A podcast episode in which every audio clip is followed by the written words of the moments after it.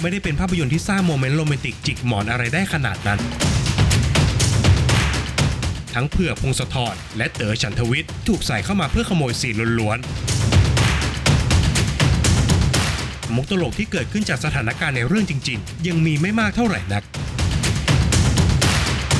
รวมไปถึงยังขาดความแปลกใหม่อยู่พอสมควรเลยทีเดียวครับ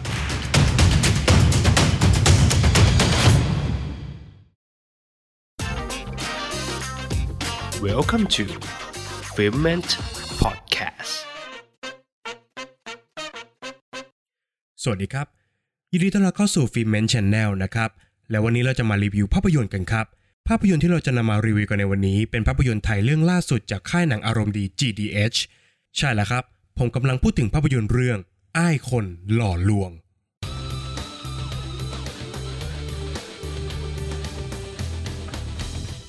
ทาวเวอร์ นักต้มตุ๋นจอมเจ้าเล่ห์รับภารกิจใหม่มาจากอีนา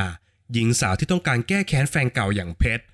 ผู้ที่หลอกเอาเงินจากเธอไปหลายแสนบาท ทาวเวอร์จึงต้องฟอร์มทีมต้มตุ๋นระดับเทพ เพื่อหลอกเงินหลักล้านจากเสือผู้หญิงอย่างเพชรให้สำเร็จให้ได้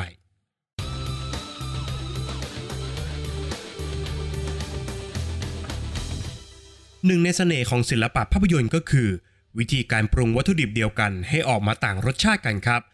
หากภาพยนตร์เรื่องอ้ายคนหล่อลวง ตกไปอยู่ในมือของผู้กำกับภาพยนตร์อย่างคุณบาสนัฐวุฒิผู้ชมอาจจะได้เห็นภาพยนตร์ปล้นที่เข้มข้นเต็มไปด้วยความกดดันจนผู้ชมนั่งไม่ติดเก้าอี้และการวัดเหลี่ยมเฉือนคมกันระหว่างตัวละคร คล้ายกับตอนที่ผู้ชมได้รับชมฉลาดเกมโกง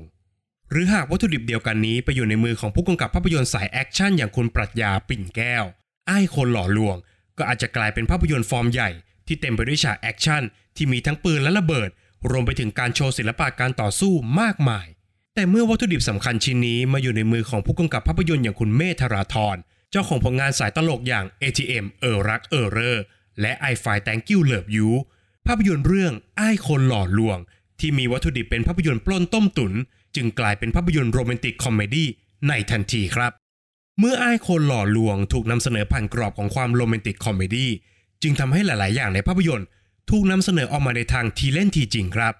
ไม่ว่าจะเป็นเหตุผลหลักของเหล่าตัวละคร ที่เลือกจะทำภารกิจต้มตุ๋นเงินหลักล้าน รวมไปถึงแรงจูงใจและปูมหลังของตัวละคร ก็ไม่ได้ถูกใส่ความน่าเชื่อถือลงไปมากนัก เป็นการสร้างปมขึ้นมา พอให้ตัวละครได้ไหลไปตามสถานการณ์เท่านั้นครับ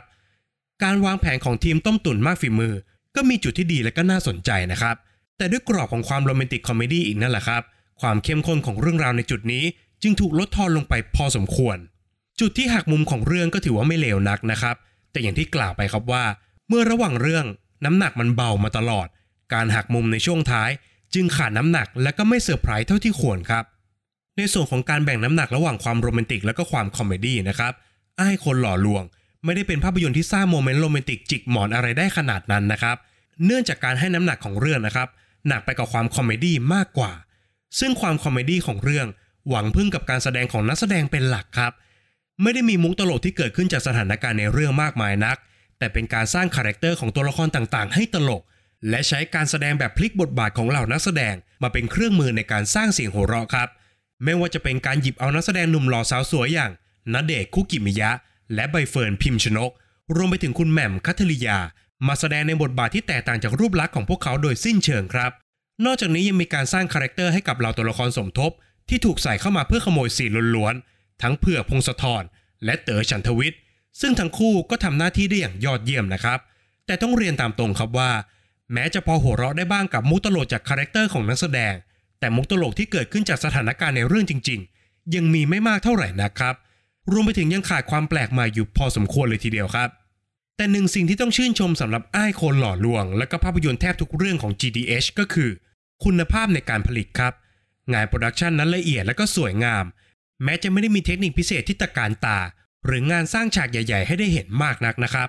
แต่งานด้านภาพโดยรวมของเรื่องก็ยังอยู่ในเกณฑ์ที่ดีครับ แต่ในส่วนของการตัดต่อนั้น ยังคงสไตล์เดิมมากไปสักหน่อยครับ ซึ่งก็คือการตัดเน้นย้ำมุกตลกที่บางครั้งเนี่ยมันก็ล้นจนเกินพอดีครับ โดยรวมแล้วนะครับ ผมแอบเสียดายวัตถุดิบหลักของอ้ายคนหล่อลวงอยู่เหมือนกันครับ เพราะหากหยิบเอาพล็อตเรื่องเดียวกันนี้มาปรุงให้เข้มขึ้น และเน้นความจริงจังมากกว่านี้ GDH ก็อาจจะสามารถเปิดประตูบานใหม่ๆ ออกสู่ตลาดได้ คล้ายกับตอนที่ฉลาดเกมโกงทำได้สำเร็จครับ แต่อย่างไรก็ตามนะครับ ภาพยนตร์เรื่องอ้ายคนหล่อลวง ก็ยังคงเป็นภาพยนตร์โรแมนติกคอมเมดี้ที่ทำออกมาได้ดีตามมาตรฐานของค่ายหนังอารมณ์ดี GDH ที่พอรับชมได้เพลินๆ มีเนื้อเรื่องหลักที่น่าสนใจ อีกทั้งในช่วงท้ายเรื่อง ยังมีการใส่เหตุการณ์ปัจจุบันเข้าไปด้วยครับ เพื่อเป็นการสะท้อนครับว่า การระบาดของไวรัสโควิด -19 ทำให้ทุกคนเดือดร้อนกันทั่วหน้า ไม่เว้นแม้กระทั่งมิจฉาชีพด้วยเช่นกันครับ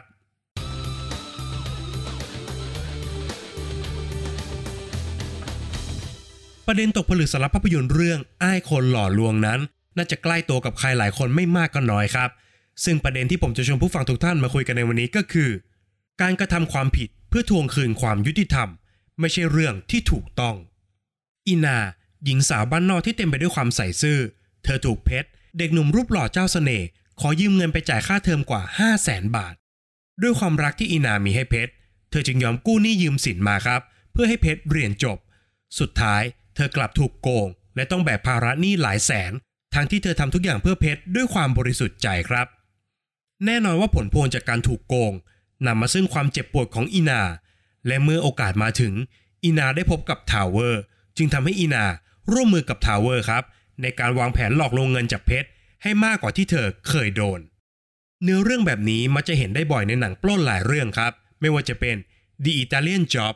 Ocean's Eleven หรือกระทั่งภาพยนตร์แอคชั่นอย่าง Fast Five ก็มีเหตุผลในการปล้นที่คล้ายคลึงกันครับ ซึ่งก็คือการปล้นเพื่อทวงคืนความยุติธรรมที่พวกเขาควรจะได้รับนั่นเองครับ โดยในภาพยนตร์ทุกเรื่องที่กล่าวมานะครับ รวมไปถึงอ้ายคนหล่อลวงด้วยเช่นกันนะครับ พลังในการเล่าเรื่องของภาพยนตร์นะครับ มันจะทำให้ผู้ชม ลุ้นไปกับตัวละครหลัก ให้สามารถปล้นได้สำเร็จอยู่เสมอครับ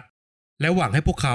ลอยนวลจากทุกความผิดที่พวกเขาทำแต่หากมองกันในโลกแห่งความเป็นจริงนะครับ ทุกแผนปล้นที่ถูกวางเอาไว้ มันไม่ควรจะทำสำเร็จครับ เพราะไม่ว่าแผนเหล่านั้นจะดูมีเหตุผลขนาดไหน การปล้นเหล่านั้นจะนำมาซึ่งความสะใจขนาดไหน แต่เราทุกคนต้องไม่ลืมครับว่า ยังไงอาชญากรรมก็คือเรื่องที่ผิดครับ และการกระทำความผิดเพื่อเรียกร้องความยุติธรรม มันไม่เคยเป็นเรื่องที่ถูกต้อง แม้มันจะถูกใจขนาดไหนก็ตามครับ ทุกการกระทำนำมาซึ่งผลลัพธ์เสมอครับ ผมเชื่อนะครับว่าผู้ฟังหลายท่านน่าจะต้องเคยประสบพบเจอกับเหตุการณ์ต่างๆ ในสถานการณ์ที่คล้ายกับในภาพยนตร์ครับ เช่น การที่เรามีเพื่อนหรือญาติสนิทมาขอยืมเงินครับ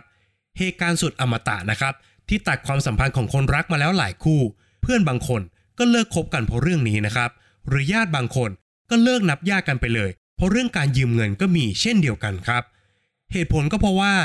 สิ่งที่เจ็บปวดกว่าการถูกโกงนะครับ ก็คือการที่เราถูกปล้นความไว้ใจนั่นเองครับ ความไว้เนื้อเชื่อใจเหมือนกับที่อีนา ยอมสร้างหนี้สินของตัวเองเพื่ออนาคตของเพชรนั่นแหละครับ และความไว้ใจนี้เองที่เป็นเชื้อไฟแห่งความแค้น จนอาจจะทำให้หลายต่อหลายคน ตัดสินใจยุติปัญหาด้วยวิธีที่ถูกใจตัวเองมากที่สุดครับ ผมไม่ได้กำลังหมายถึงการวางแผนปล้นเพื่อเอาคืนเหมือนในหนังนะครับ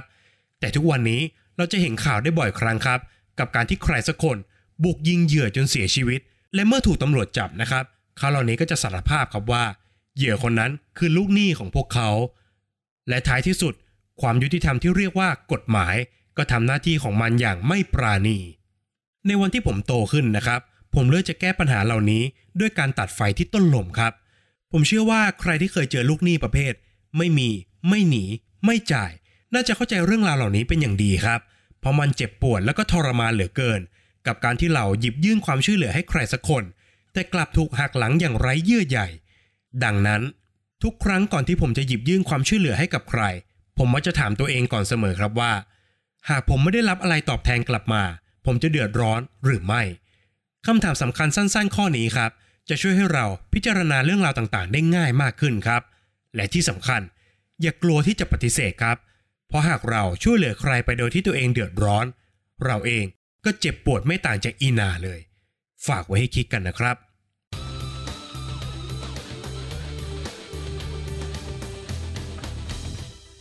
และนี่ก็คือรีวิวของภาพยนตร์เรื่องอ้ายคนหล่อลวง ภาพยนตร์เรื่องล่าสุดจากค่ายหนังอารมณ์ดี GDH นะครับเข้าฉายแล้ววันนี้ในโรงภาพยนตร์นะครับ ต้องขอฝากไว้เช่นเคยนะครับสำหรับช่องทางการรับฟังนะครับ ไม่ว่าจะเป็น Apple Podcast Podbean Spotify รวมไปถึง YouTube Channel นะครับ ต้องรบกวนให้ผู้ฟังทุกท่านไปกดไลค์ กด Subscribe กดติดตามกันทุกแพลตฟอร์มด้วยนะครับ ใน EP หน้าฟิเมนจะนำเสนอคอนเทนต์อะไรนั้นต้องขอให้ติดตามกันด้วยนะครับสำหรับวันนี้ฟิเมนขอลาไปก่อน สวัสดีครับ f i m e n t